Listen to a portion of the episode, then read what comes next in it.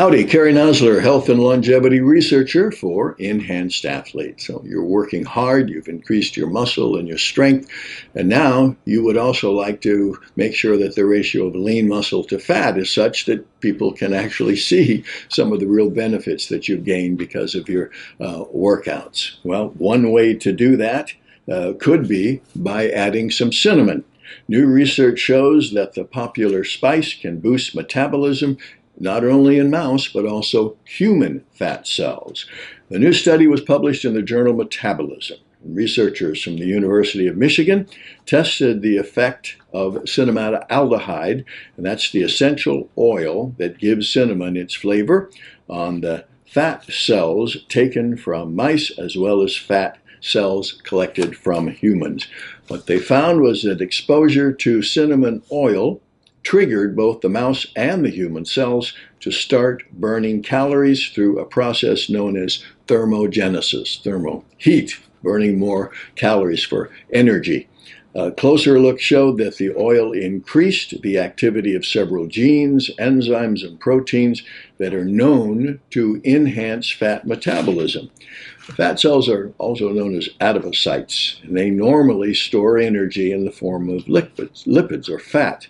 Now, from an evolutionary standpoint, that is that stored energy then can be used by the body during periods of food shortages which were actually very very common during 99% of all our time on this planet. We never knew when we were going to eat again so storing fat was a survival mechanism as well as that fat could be converted to heat during colder months which again was common for uh, much of our existence on this planet uh, but now food and heat are relatively plentiful, uh, plentiful. Stored energy often has nowhere to go other than areas of your body where you'd rather not have it go, and it contributes to unwanted weight gain. Uh, the author, a research uh, assistant professor at the University of Michigan Life Sciences Institute, said that consuming cinnamon on a regular basis may be one way, again, to make fat cells burn some of that energy rather than storing it all the time. Uh, we also found out, again, no one really knows uh, just exactly what this is going to do in a total human population. So more research is, is needed to see if cinnamon can do the same thing when you're talking about uh, people and not fat cells. But the implication of increased thermogenesis uh, is very, very important. And uh, that's generally for in area in quantities of food that you would normally get in food. A sprinkle of cinnamon once or once in a while isn't going to do it. That's not enough to show immediate results on your metabolism. So the speculation is that while you don't have to get a large amount of cinnamon all at once, if you can eat it every day, they suspect there will be a cumulative effect, and over time you will achieve some benefits of fat burning.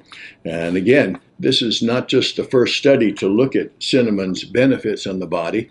Uh, it kind of prompted the research because of past uh, information, uh, but it can have a beneficial effect on the body's metabolic process.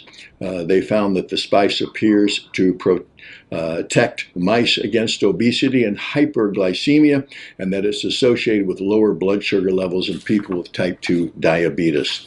About a quarter teaspoon a day should be fine. Uh, I like to add it to my protein shakes along with some hot pepper because of the capsaicin, also a story we've done in the past, which has fat burning properties as well. All in all, perhaps another part of the strategy to help you lose body fat. I'm Kerry Nosler, health and longevity researcher for Enhanced Athlete.